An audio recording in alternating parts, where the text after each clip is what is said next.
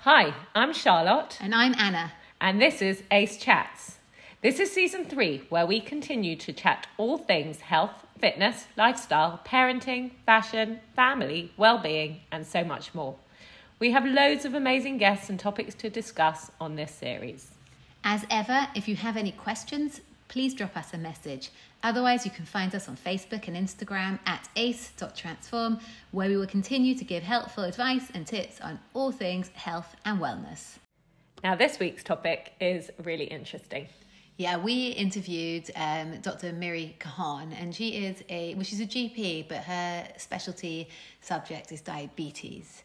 Um, so diabetes in itself is a really interesting topic, but the real gritty stuff that we wanted to get into is talking about um, the new uh, diabetes slash weight loss drug, which is the injections that you will have all heard of as Ozempic. Yep. Um, it was just fascinating hearing all about sort of what's going on in the UK. First of all, with what, how they're being used, why they're being used, supply and demand, um, how they're being abused um, elsewhere. Um, what was really interesting, I was actually just having a chat with her the other day, and she told me, I haven't even spoken to you about this, um, that there are these huge supply issues which we knew about, but she was saying that actually some of the pharmacists are just hoarding them and basically waiting until the supply is so low that they can put any price on them, and they know that people are so desperate for them That's from a weight loss perspective. It's just It's so unethical. It It's- really is. It's like the mafia, the and- Sopranos for yeah. uh, weight loss. Well, there really needs to be the government involved, don't they, in putting Yeah. some sort of limits on things. Um, but it's such an interesting topic. We know, you know, the Kardashians and loads of other people we see in the Well, people are using it cosmetically. So obviously, if you have an obesity issue, um, then you um, should have access to it. Yeah. Um, and obviously, if you are a type two diabetic, then um, it is also used to help keep that um, under control. So people who are just using it to lose a few pounds or to, you know, just suppress their appetite Yeah. um, and essentially abusing it because really they don't need it for any kind of medical purposes.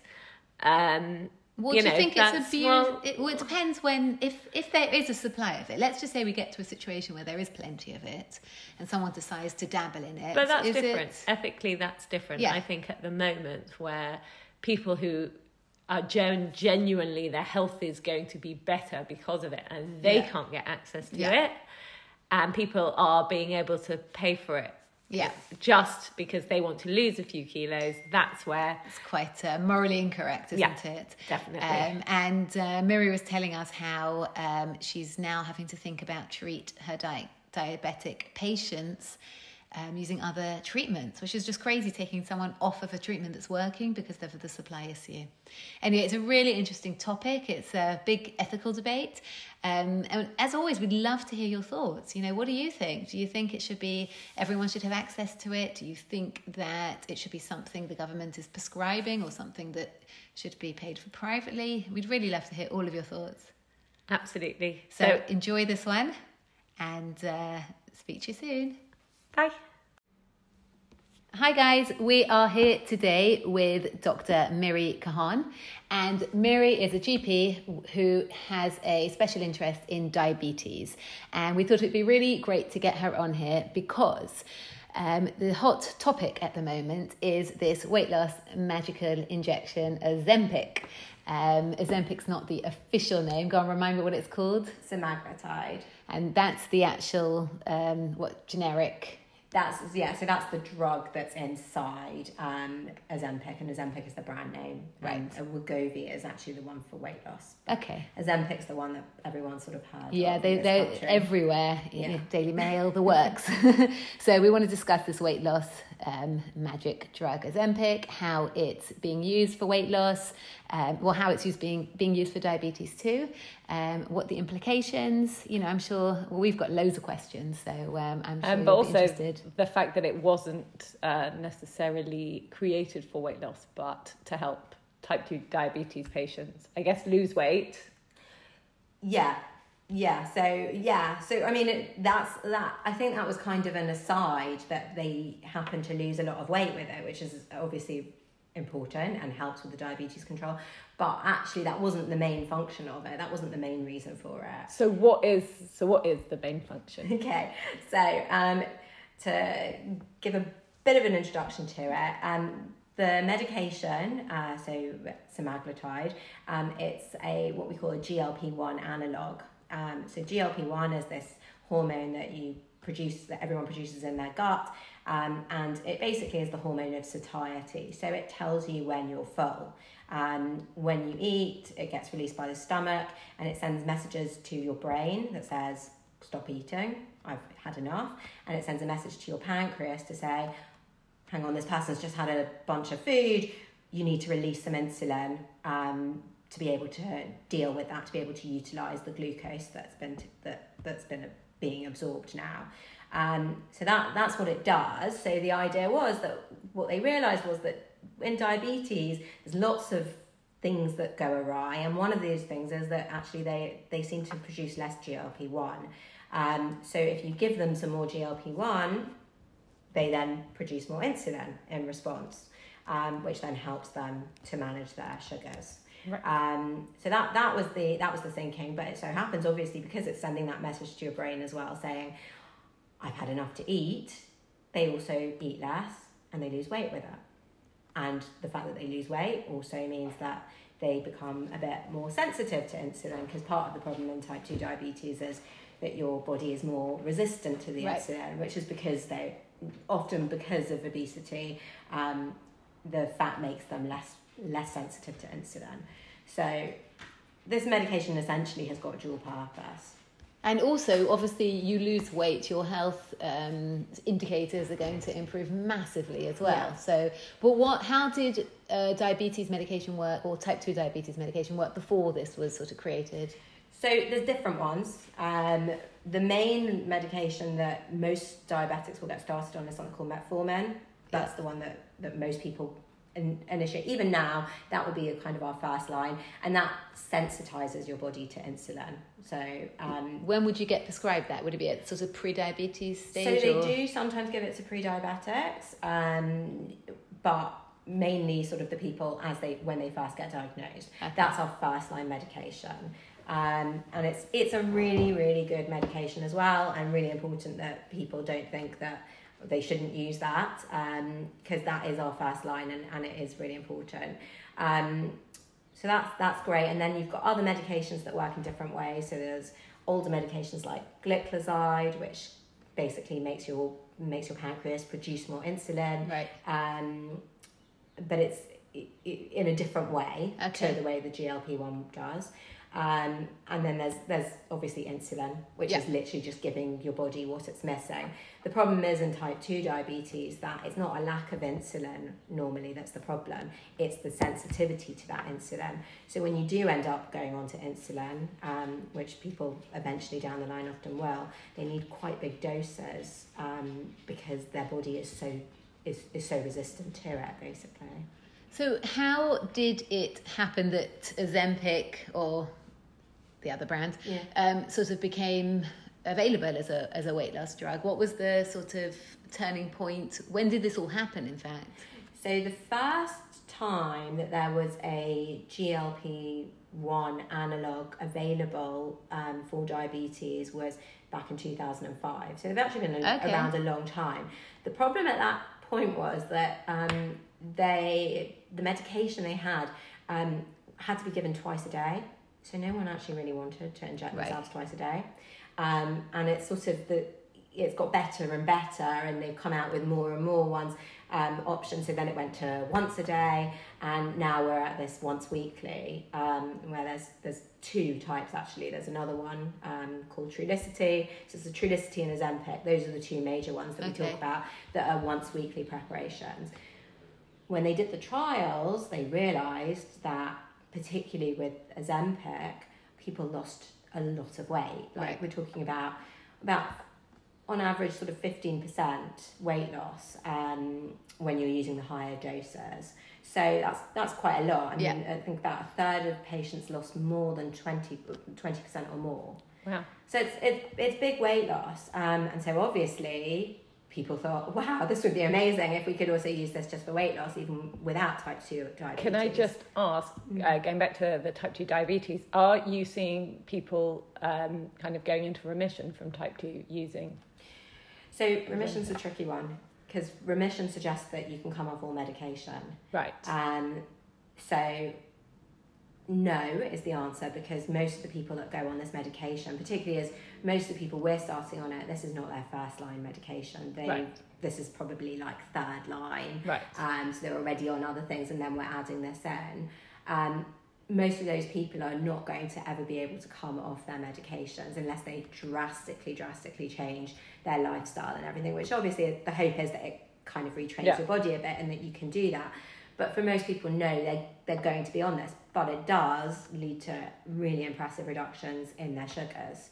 Um, so it certainly controls their diabetes well.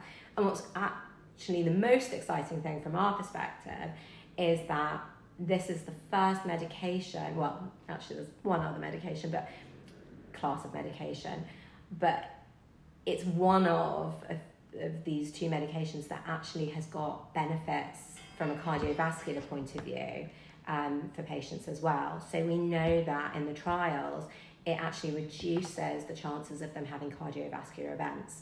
So there's less less sort of non-fatal heart attacks. Um, and there's also the, the other thing that was amazing was um, the kidney outcomes as well. Um, so it reduced the progression in people who've got kidney dysfunction. So people less likely to need dialysis as well. Okay. And these are the things that actually kill people with diabetes. Yeah. So you've got a drug that finally doesn't just reduce sugars, but it actually changes the whole prognosis of the condition. It's Fantastic. exciting, isn't Yeah, it? It's it's like, uh. I mean, do you reckon that this will be tweaked further, or is this like, right, we've got the wonder? No, so they are. They they're constantly bringing out new ones. So there's a new one now that's a combination of the GLP one, and then they've also added another hormone to it as well, and they see sort of a synergist a syner- synergistic effect. So the two together seems to create an even better Wow. effect. Um, so you know they're they're tweaking all the time.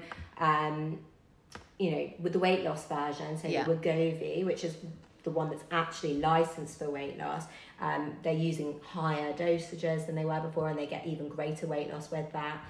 So there's constant new ways to market Okay. it, and it's certainly in the drug company's interest to come out with Definitely. uh, new new uses for it. In terms of being used as a weight loss drug, how much research is there out there? Because So there, there, there was a big trial that was done um, with Wegovy Yeah. um, prior to marketing approval. Um, so that's that is the same thing. It's the it's, it's the um, semaglutide, Yeah. but just in higher dosages. Um, so it's exactly the same as Ozempic, but as I said, it just goes up higher the dosage. Um, and that so there was a big trial that was done, and that was looking at people who did not have diabetes okay, um, and it showed really impressive results. The weight loss is actually greater if you don't have diabetes. Interesting. Is is what it looks and like. long term, what One- oh, happens? sorry, just very quickly. Why is that? Is that anything to do with the drug having to work a little bit harder to uh, other areas? Yeah, so I, I don't I don't think that we have an exact reason, but it might well be that if people with diabetes have a defect in their GLP one, if they're not actually if, if they don't produce that much, I guess you're kind of you're giving them back what they don't have. Yeah. Whereas in someone who perhaps maybe has their own intrinsic GLP one working better, and then you're adding in extra, you're getting an even greater effect. That that could be why, but I don't think we've got any like you know necessarily firm evidence for that. Right. So, um, from a weight loss perspective, you've got a, um, a patient taking it as a weight loss drug. They get to their goal weight. Um, what happens next? Yeah, so this is tricky. So so you the data shows that for the first about um, sixty weeks you continue to lose weight. Okay. Um, so that's that's sort of a, a few months of, of weight loss, um, and then it sort of tails off. Yeah. when they did the kind of follow on trial, looking at what happens to the people that stop it, it looks like those people do tend to regain. So it's it's on average about two two thirds to three quarters weight gain um, by a year. So Okay. the reality is, if you stop it, you're likely to put it back on. But if you continue it, you probably wouldn't continue to lose much. It, it would tail off, so you wouldn't keep losing more weight, but you'd maintain that weight. I wonder what happens to people's hunger levels. So obviously the drug makes them feel, you know, Full. full. Yeah. And it, obviously, it doesn't teach you anything. It doesn't teach you about eating better, does it? I mean, No, this it's the biggest problem with. lifestyles. But I wonder if the your um, levels go up back to your where they were previously, or or higher. I wonder, sort of. So, so the I, I, I think that what the what the trial seems to suggest is that you go back to where you were Exactly before. where. That that nothing, you know, once you stop taking it, it's an appetite suppressant. So Mm. when you don't take it, your appetite comes back. And if you don't keep going with the sort of lifestyle changes and things that you've made, then you're you're likely to just basically yo-yo straight And back the- to where you are. And the issue with this is that it's an appetite suppressant, um, but you're not as actually necessarily having to make many lifestyle changes. You're just eating less, essentially. Yeah, but the marketing approval, which obviously it doesn't mean that people aren't using it in a different Yeah. way, but the marketing approval is that it should be in conjunction with a low with a reduced calorie diet and also with increase in physical activity. And so that's that's part of the reason why we as GPs are not currently allowed to prescribe it for weight loss because the thinking was we don't have the ability to put those things those other things in place for patients. Um, and so what they're saying is it has to be done they have to be prescribed in what we call a tier 3 weight loss clinic. And there they have access to dietitians as well they have access to well i mean they'll come up with a fitness program for you. Um, so like exercise on prescription, that sort of thing, which we we struggle with in general practice because we just don't have the resources. Yeah. So that was the thinking. Um, And I know that there are obviously going to be certain guidelines in prescribing, uh, but there seems to be a whole host. Certainly, I, I and again, like forgive me, Daily Mail. You know, every other celebrity is having these injections and looking fantastic on it, and you know, sort of who is prescribing those? Is it just private doctors who don't have yeah, I much mean, to lose? I don't know. I Could- I think that basically yes, if you as a private doctor you can prescribe it. There's nothing stopping you from being able to. Um, really at the moment, except obviously there is an, an ethical Mhm. dimension to it. Um, and certainly at the moment, I'm sure everyone's sort of heard about the fact that there are big shortages. Um, and so I think we all feel quite strongly that we need to be preserving what we've got for those Right. people who need it most. Um, and at the moment, when there's such a shortage, really and truthfully, ideally, we want it to be going to those people with poorly controlled diabetes. Because the situation is that actually, for a lot of my patients, they can't get hold of it for their diabetes and they really need it. Um, and some of them may end up having to move on to other medications like insulin, um, which wouldn't necessarily be ideal for them. It's crazy, isn't it? Because I know so many people, you know, in sort of our community of Northwest London who are managing to get hold of these, Yeah. and uh, you know, people who really need it, obviously struggling to get hold of it. It's a bit mad. It really is mad. Yes. I, I've got really mixed feelings about it because on one hand, if you are overweight, and there is such an easy way to lose weight from a you know health perspective. It's like, well, why wouldn't you? It's an absolute no-brainer. But there's such a fine line between someone who is, you know, Well, I guess it's interesting because I guess you can start looking at uh, the point where someone is pre-diabetic. So they're not necessarily there yet, but their lifestyle, their weight, all the things that is going on in their lives are pointing towards it. Um, and if this is something that can stop them from getting there, then are they just as um, what's the word I am looking for? Um, able to have it Yeah. than someone who's already got type 2 diabetes. What do you think? Yeah, so I, I think uh, that's a good argument that actually it's it's preventative medicine. The difficulty is at the moment that I think we're sort of in firefighting mode, and um, prevention is hundred percent better than cure, but we've got all these other people who really really need it just to you know, manage their blood sugars. Um, and without it, they're in they're in big trouble. So obviously in an ideal world, yes, great if we can start giving it out to all these other people. I think most, you know, most of us would say fantastic. Yeah. Yes, we want them to have it.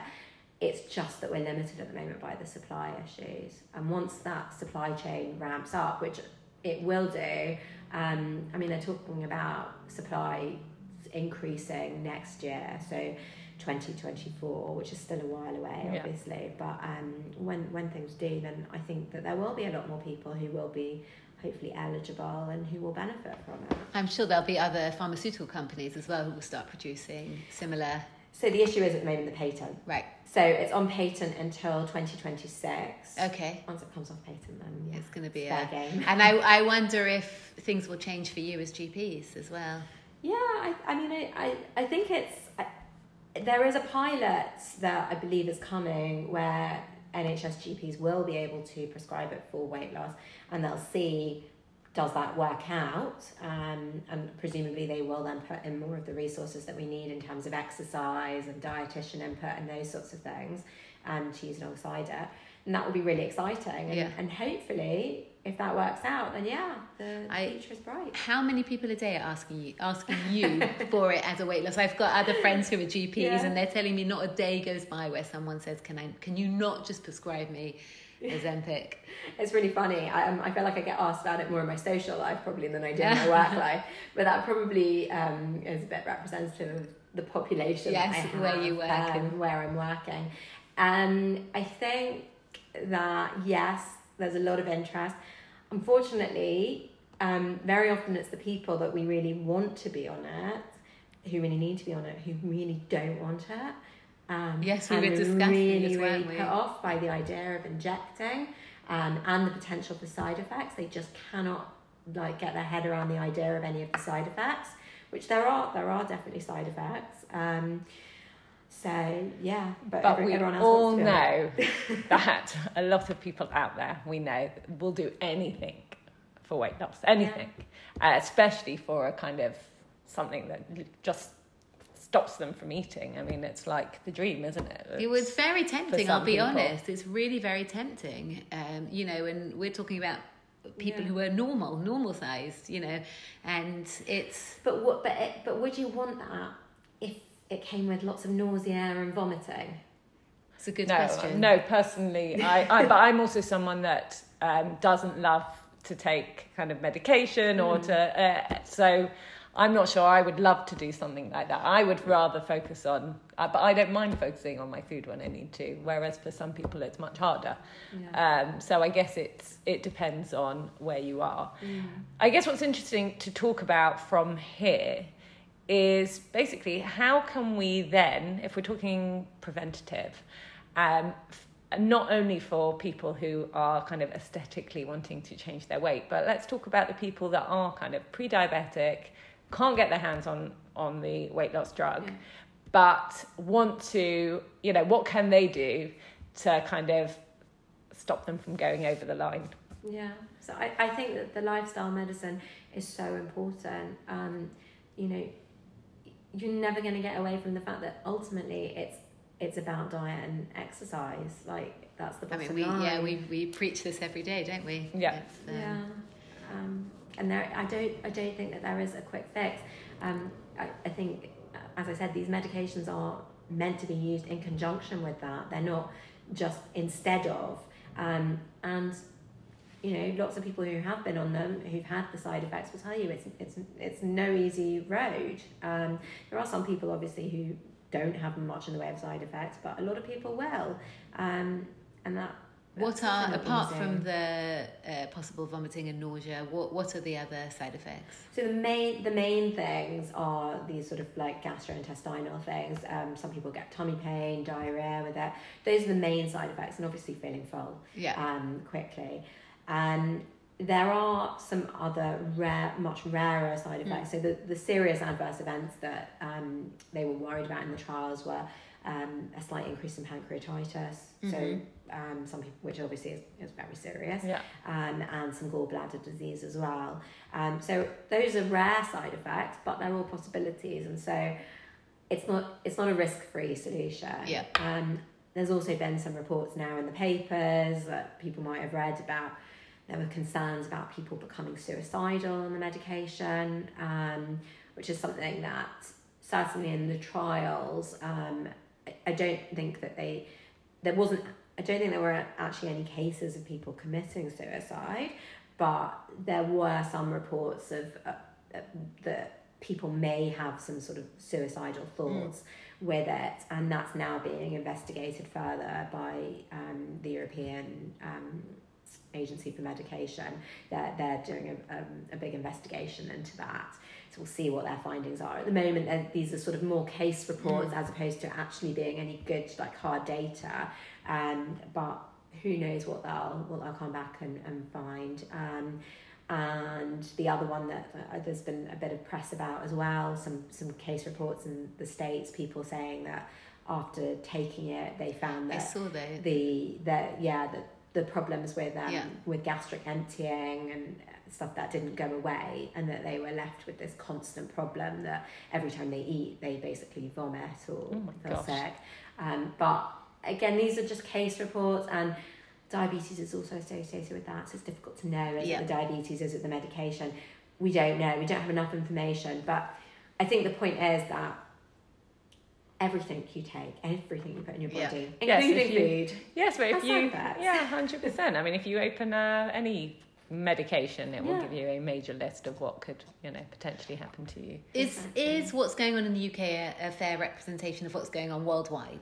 Is in this the shortages. yeah Um, it- it's not. I don't think it's as bad um, in the states. Mm. So I think that there's greater availability of Ozempic there. Um, Wegovy is definitely an issue. So that the weight, the one that's Yeah. actually licensed for weight loss, that there they have issues as well. So people can't seem to get their hand, their hands on it there either. Um, so yeah, I think I I don't think it's it's not only a UK issue yeah. but it's possibly slightly worse here at the moment than it is in other places. And in terms of administering it, it's obviously a self uh, Yeah. administering injection. Yeah. Um, and it's, you said it's weekly. Where do Weekly. people in their stomachs and their, legs? Is no, it in just their tummies um, is where we recommend injecting it, and it's very it, it's it's very easy to do. It's not difficult. Um, the technology now with the Yeah, pens yeah. is such that it really doesn't. It doesn't feel like it, it's not like taking a, a you know an old fashioned needle and syringe and, and sticking it into yourself. So um, I don't think anyone should be put off by that element of it. Okay. Amazing, isn't it? I just I find the whole thing so fascinating because we obviously help people on a daily basis improve their lifestyle, try and lose weight, and so much of what is involved is you know if you tell someone to eat less, that's very straightforward, but the mindset changes, the behavioural things, you know, mm. it's it's years and years of dieting history and you know Undoing. yeah, lots and it's just bad habits. It's crazy to think that there is an injection that can almost just wipe that clean. Well, it wipes it clean, but again, um, like Miri said, it wipes it clean for not necessarily forever if they come Yeah. off the drug, Yeah. and that's that's Yeah. the biggest problem. You know, when you're dieting, when when we put people through our programs, we are giving them all the tools to change their life. Whether they then go on and do that is another thing. Um, and that comes down to obviously hard work, a little bit of willpower, and a real want to make Mm. those changes forever. But if you're going on a drug that doesn't really teach you anything, and then you come off it, you're a bit left high and dry. It's a bit like when we talk about giving people a meal plan, Yeah. let's say, and tell them exactly what to eat, and they'll lose weight. But as soon as they come off the meal plan and they no longer have anything to follow, they, you know, go back to their old ways. I'd also be tempted to sort of eat all the chocolate because if you know if, if you only have a little bit of chocolate and suddenly you feel very satisfied and full, you know you start thinking, oh, Yes. maybe I'll go for all the things I shouldn't be eating. For sure, it doesn't make you. It doesn't mean that you have to eat healthy. Yeah. You still eat what you want, but just in smaller portions, basically. But it's a bit like how people end up um, kind of going around their gastric band and things like that. You know, at the beginning, people manage to um, keep their weight down, but after a while, they find ways of getting more calories in, um, expanding, um, and things like that. I don't know. yeah. I don't know anyone recently who has had a um, any kind of Yeah. bariatric surgery and how the technology has changed in that respect, and if that's got better. Yeah. Um, but I know people that in the past have managed to completely, you know. Yeah. So they they I mean you're talking about something that's the the kind of weight loss that we're talking about is is almost on par with these weight loss surgeries. It's not quite as much as you'll get with the weight loss surgeries, but it's it's heading in that direction. Um, and certainly the newer generation ones that are being developed, it may be that we get to that point. And that's partly also because one of the mechanisms when they're doing these weight loss surgeries, so gastric banding, not quite the same, but um, the newer surgeries, the bypass operations, which are kind of the preferred ones, um, one of the ways in which they, they work is by increasing your GLP one. Right. Um, so that that is it, it's it's similar mechanisms at play. Interesting. How does that? How do they do that? Uh, So it, it's it's to do with the way in which they're rerouting the the gut basically, um, and it seems to yeah essentially what they found is that that you you increase the production of GLP one, um, and that That's that's really of it, yeah. interesting. But I know from clients who have gone through sort of um, these similar surgeries, I'm not sure sort of which version of it, you know, you they make you go on these courses. Um, and they're really good. I listened in on one. Uh, it was a Zoom call. It was over um, COVID, so it turned to Zoom, and it was sensible advice. I'm not certain that anyone was ever going to sort of take it on board, but at least they're doing the right things. You know, they've got the right things in place. Whereas I don't know if they sort of start supplying Ozempic as a proper, you know, weight loss drug, or they are, Yeah. what they're doing to um, alongside that. I wanted to ask you how it uh, behaves on sort of different uh, people. So if you've got someone who's considered clinically obese um, versus someone who is slimmer, Yeah. you know, is are those medications, are those these injections going to behave similarly? Are they going to, you know, how does it differ? So bear in mind the trials were mainly in people who were um, very obese, so people who had BMIs over 35. Right. That said, um, a sort of about 3% were people who had a BMI between 27 and 30. And when they sort of actually did the subgroup analysis, um, interestingly, females and those who had a lower BMI lost more weight. So if you started with a lower weight, you actually lost more. That's so interesting. yeah. because usually you would think it's the other way around. If you've got a lot more kind of um, So- less uh, necessarily stubborn fat, but just a lot Yeah. more visceral. But that could imply that something is, you know, possibly altered within the people obese who people. are yeah. obese. Yeah, could be. We don't. So we don't know why, but that that does seem to be um, what the data showed. But as I said, most of the people that were getting it in the trials were people of higher BMI, and there have been no trials in people who have a BMI less than twenty seven. Right. But obviously, as you mentioned before, there have been celebrities and Yeah. people like who have used it, um, who I'm probably have BMIs less than twenty seven, but um, there, there's no there's no sort of good trial data. So this is all anecdotal stuff. So And is there at any point during taking the medication, is there any point where someone um, starts becoming um, immune to it or it just stops responding? And if so, what happens? Or is it just a matter no, of. so I think um, it's just sort of at that at that sixty week mark, the weight loss just seems to tail off, and they just kind of maintain it as long as they stay on the medication. Um, so it's not that they're becoming resistant to it; they just sort of, I guess, reach a state of like equilibrium essentially. And if they still need to lose more weight, if you feel like their health markers aren't there yet, but they've done these 60 weeks, they've lost quite a lot of weight, would you then say, right, we want to up your dose? I think if they're on the maximum dose, which the way in which it works is, um, certainly with the Wegovy, you increase um, incrementally. So you start on the lowest dose, What is which the is lowest? to try and reduce the side effects. So I think it's 0.25. Okay. Um, but don't quote me on that because Yeah. Wegovy is a bit different to the, Okay. and I don't prescribe the Wegovy. But I believe it's the 0.25 dose that you start on, and then they basically increase it at four week, uh, every four weeks. So Right. you go up, um, and then once you get to the highest dose, that's it. Compare, what's the highest dose compared to the lowest dose? So I think I believe that the highest Around dose about. for Wegovy is the three milligrams. Right. Um, I think that's the highest dose, but again, don't quote me because I don't. Um, Yeah. I don't prescribe that one, but I think it's three milligrams that it goes up to. Um, and then at that point, so with the with the Ozempic, the highest dose that we use is one milligram. And would every diabetes patient, uh, type two diabetes patient, be on one milligram in an in a ideal Yeah, we, world? we t- that's what we try to do is optimize them on the one milligram. So we don't keep them. We don't we don't tend to sort of do this halfway house business um, where we sort of have them on a lower dose. Not that theoretically, if they had a good response on a lower dose, we could keep them on a lower dose. Yeah. But generally speaking, we we up titrate them to the highest dose and optimize them. Right. Most of them need it, is what we find. And the people you've had to take off, have you yourself had to take anyone off of it? So thankfully, so far I have I haven't deprescribed it for any of my patients, but they are definitely becoming a bit more desperate in terms of trying to get it.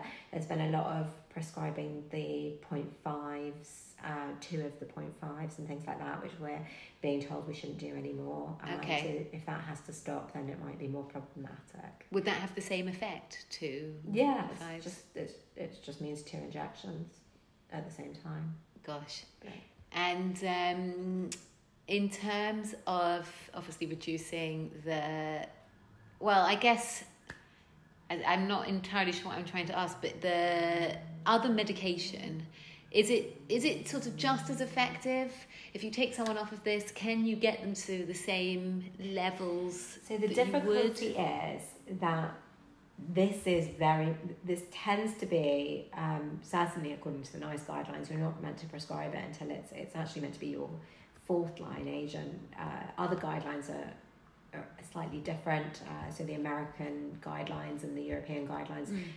Favour it earlier on particularly in people who have risk factors Okay. um, so like if, they, if you've got heart disease or something you may well be prescribed this earlier on or if obesity is a big issue um, but generally speaking, these are people who have had diabetes for a fairly long time um, or already probably on the metformin, on some of these other medications that are available as well. And this is going to be like, you know, their, Yeah. their thing, their step before insulin. And if they, and if in a world where we didn't have this, those people would have gone on to insulin. Got it. So is the insulin that you are treating for type 2 diabetes similar to how insulin treats type 1? Type 1. Is it Yeah. the same? So a lot of yes, um, the the difference is, as I said, that because they because type twos tend to be more resistant, you often need higher doses. Um, they also don't always need to have it with every meal in the same way that Right. most of the type one patients do. Yeah. So most of the type ones will give themselves like their background insulin, and then they'll also do with their meals. Um, they'll they'll take a dose of insulin, Yeah. short acting, to cover that particular meal. A lot there are type two diabetic patients who do end up on that. Um, normally people that have had the disease for a long time and then their pancreas becomes a bit knackered and so they're not anyway producing much insulin. So they might end up like that. Does it But most does it transfer? Can it transfer? Can To you can you go from type 2 to type 1 or So you're never classed as a type 1, but um, essentially you then become not just insulin resistant, but short on insulin as well. And you do get to a point after sort of about 10 years of the disease, your, your, your sort of own insulin production does seem to tail off quite a bit. But it's variable between people. A lot of those people, though, can manage with just once daily insulin. They don't necessarily need to have with every meal. Right. So they might just be on like a long acting insulin but some of them will will need more. And the downsides of insulin obviously are that it can send your sugars too low. Yeah. So it's a massive change in lifestyle for people, frequent testing, issues with driving, work, those sorts of things. Um, and also it actually makes you gain weight. right? Interesting. Because type 1 diabetics often are underweight, aren't they? At, normally at, at diagnosis they often lose weight, um, but the insulin can make them put on weight. Right. Um, the other medications you use, like met- metfor- metformin, Yeah. how do those affect uh, weight loss? Do they have a similar? So um, they're all different. Metformin tends to be weight neutral. Okay. although there are definitely people that lose weight when they start metformin, um, which is probably more to do with the side effects as well, because some people get tummy pains and a bit of nausea with it as Mm. well. Um, but generally, it's classed as weight neutral. Gliclazide makes you gain weight. Mm. Um, so in the past, it was like a thing that thin thin type two diabetics got put on gliclazide Oh gosh. fatter ones got Yeah. put on on um, on metformin. Yeah. That's no longer the case now. It's it's metformin for everybody.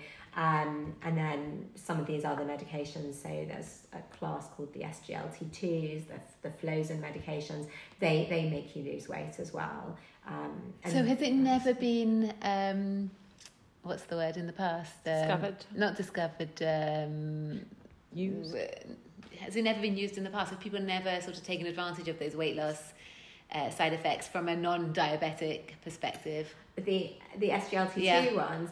So I'm Manipulated was the word. I think. Yeah, so so those particular medications, the way in which they make you lose weight, they're also one of the newer classes, Yeah. and they've got lots of prognostic benefit, and they're being used now for patients with kidney disease and heart disease and things as well. Those ones, they the weight loss tends to be more of a diuretic effect, so they make you wee out more sugar, and then Ah. that draws out water. So theoretically, if you are not like if your sugars aren't really Yeah. high and you and you're not losing lots of sugar in your urine, um, it probably wouldn't have quite the same effect on your weight. Oh gosh, it's so interesting, isn't it? That said, people use diuretics. Like, Yeah, you know, you've yeah. had people taking a bit like a diuretic before they have like a wedding or something to go to Yeah. to get them dehydrated so that they look nice and slim. We uh, we spoke last week to a bodybuilder. Mm. Um, last week's podcast, or it might be a couple of weeks ago or ahead when we uh, release this.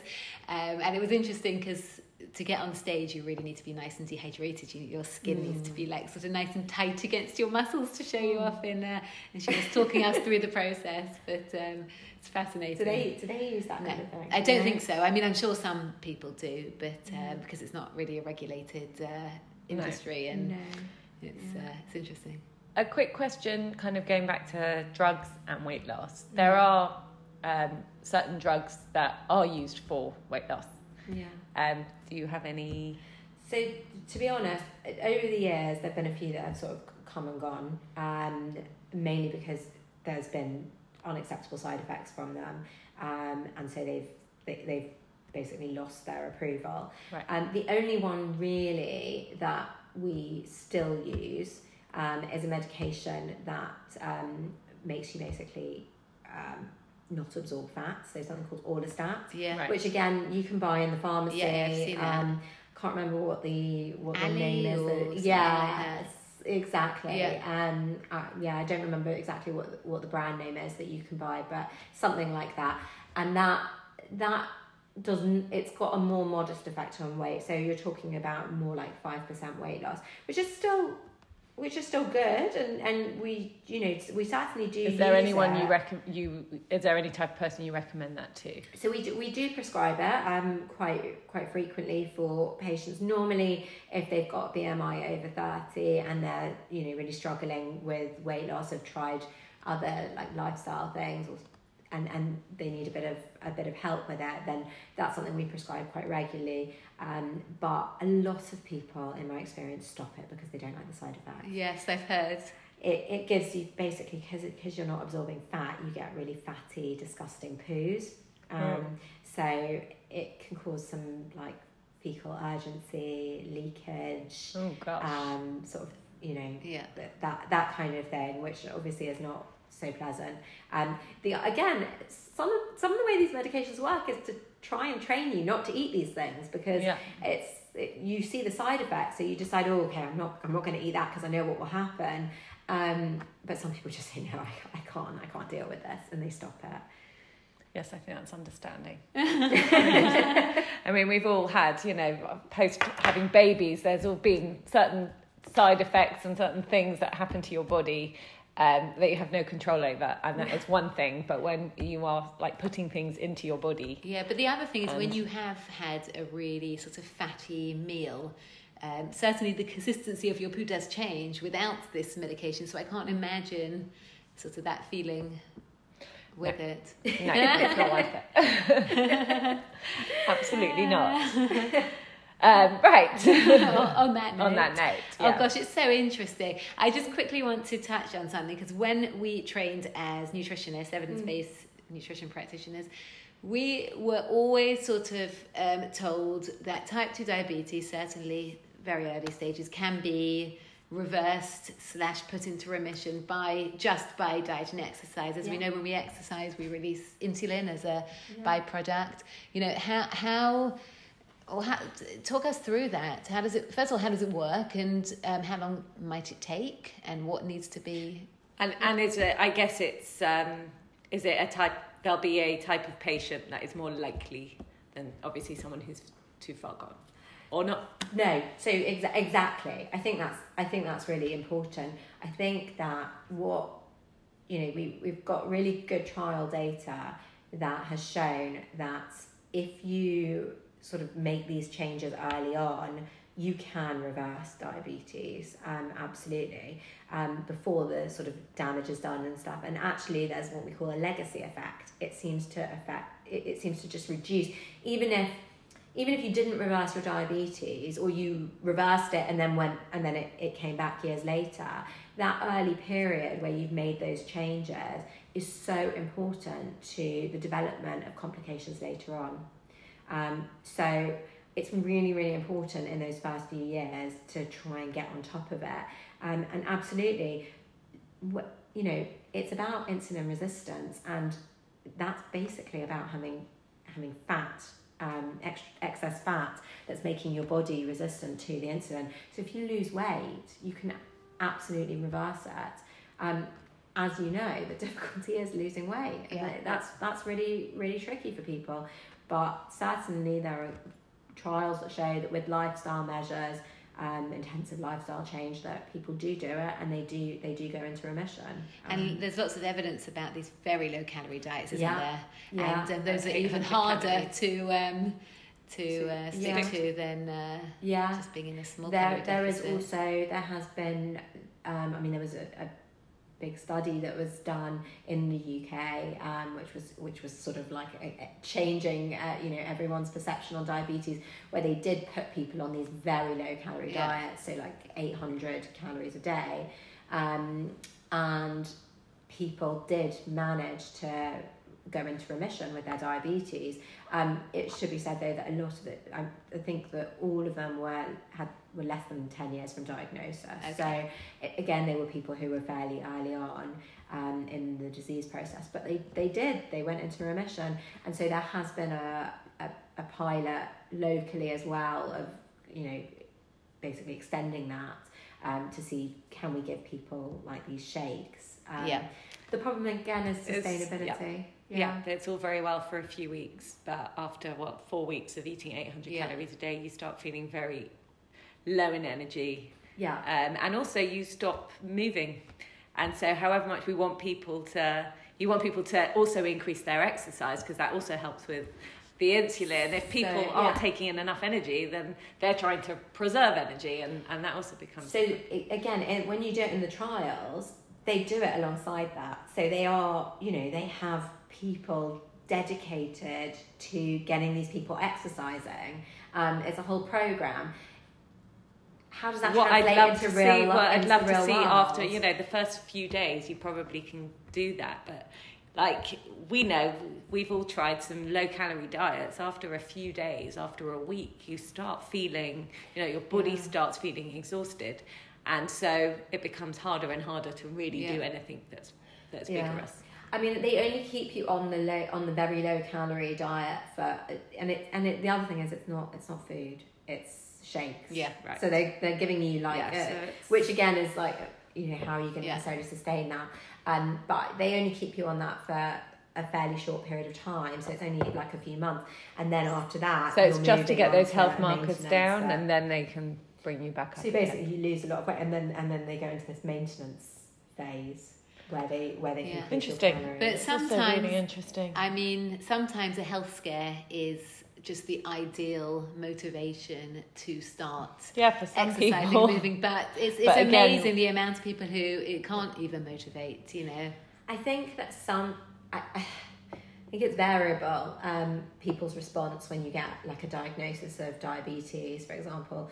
Um, I think it really depends so much on your background, uh, you know, cultural factors, things like that. But for a lot of people, you know, eh, they their whole family are diabetic. Yeah. They're kind of used to it. It's not. It, they don't see it necessarily even as being a big deal anymore, or they don't fully understand what the implications of Yeah. it are because it's not a disease that you that you really feel and i think that's i think that's where it can be really difficult because if you don't if you feel well you've got no symptoms where's really the the motivation to change it um it's difficult to kind of have Yeah. that foresight to see that later on down the line it can cause you all these all these problems Um, when and we will let you go in a minute. I I, promise. I've also got one. No, I was just going to ask, how do most people get diagnosed with type 2 diabetes? Is it just a simple blood test or are they coming to you with other complications? Screening. Screen, most of them are screening um, now. We do a lot more testing than we used to do. Um, everyone who's over 40 is eligible for an NHS health check. Um, and certainly, if you have any kind of family background Yeah. of diabetes um, or other risk factors for it, so certain ethnic groups, um, we probably are likely to screen you even younger if you present to us for other reasons. Um, I, I mean, I do a, a lot of the blood test we use is a, now is an HbA1c, which is not it's not a single sugar measure. It's basically looking at your average sugar levels over the over a three month period, um, and we, we do a lot of those blood tests now. So I would say that most of them are picked up more on those kinds of screening bloods than anything else.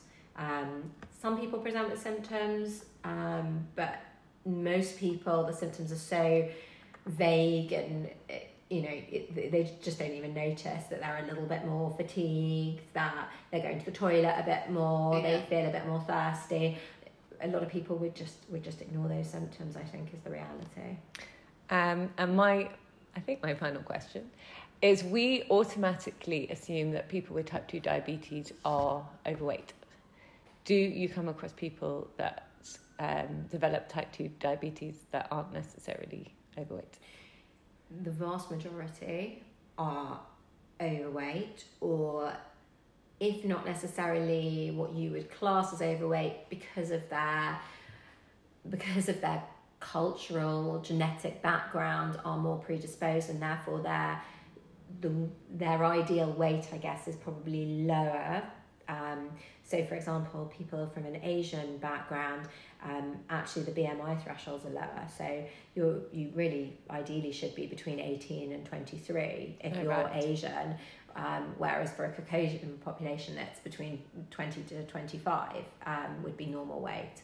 Um, so you might have someone who to you looks looks very slim but probably for them they're, they're probably overweight um, Right. compared to what they should be um, and yeah you can get some sort of rarer forms of genetic diabetes as well where there's like a, a single gene variant those those are those are fairly rare Right. um, So- so those people may again be normal weight So in the general, it is people. in general it's it's it's carrying more fat on your body than you should ideally have for you most likely and there's also a question uh, there's also about different different distribution of fat as well um, we know that you can be you can look slim but you can distribute your fat in Yeah. a more dangerous way so people who put their fat on more around their organs are unfortunately I mean, there's nothing you can do about it. Yeah. It's just one of those things. It's sod's law that you happen to be one of those people. Um, but that those are the people that are more at risk. Um, And one other thing that just Mm. came to me, uh, which I actually think is quite an interesting question for those who don't know much about um, type 2 diabetes. Can, um, forget actual um, fat gain, um, obviously, diet is a byproduct of that. But if you're someone who eats more sugar, are are you someone that's possibly more likely to get type 2 diabetes if you're no, so I, I think there's a, a misconception that it's a that oh you you ate lots of sugar Yeah. and therefore you got diabetes. Yeah. Um, no, um, it's about it's about putting on weight basically. Now, of course, there is a correlation between Yeah. eating lots of sugar and putting on weight. Um, so yes, in that sense, it, it could be related. Um, but you have to remember that it's not just about sugar in biscuits and cakes and things like that, and that's a massive misconception. Um, we our bodies break down all the carbohydrates we eat into sugar, basically, and that is what we are absorbing. Um, so, potatoes, pasta, rice, all of these common things that we eat a lot of, that's that all turns into sugar in our bodies. Um, and so, actually, when we talk to people about their diet, um, when they get a diagnosis of diabetes, what we're saying to them is you have to look at your carbohydrate intake, not just sort of you know the Yeah. the refined sugar that you're Mm. eating, but it's also about about those carbohydrates and reducing your portion sizes. So we don't say no. I mean there there is obviously a movement for people that say oh you know very low carbohydrate or no carbohydrate diet.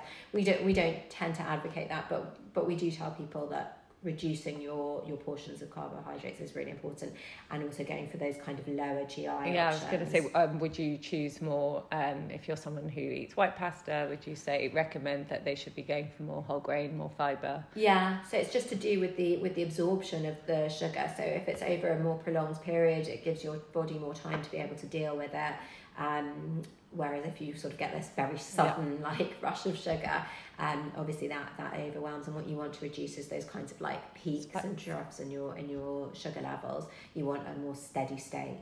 Okay, all right. I think that's. I think that quite Yeah. a few people um, think or correlate, you know, high sugar diet with diabetes. Um, just to finish off, and I know you're not probably expecting this question, but we ask all of our people we um, interview. So obviously you are a busy mum of four. You work Yes. awfully hard. Um, what um, is something that you absolutely prioritise to look after yourself, your health? What is something that is like a non-negotiable for you in the week? Oh, that would be going to see Anna. that's not that's not what I was getting at. But is there Good answer. Good answer. Exercise, guys. But is there anything that you know you do for yourself that you absolutely prioritize? I mean, I, I, I really do. I'm like joking aside. Yeah. I really do prioritize that time, having that like you know um, session a week. Um, it, it's really important for me, and, and also I love my Pilates as well. Yeah. So doing that um, is great. To have Super. Done. Lovely. Oh well, thank you so much for your Thank you time. for it's such me. an interesting topic, and I we could go on for days, I, couldn't I, we? mean, I hope it's interesting to everyone. I'm sure it will but, be. Um, I'm sure it will be. If anyone has any questions about it, obviously please send them our way. Um, yeah, super, lovely. Nice chatting to you. Thanks, Miri. Thanks. And it's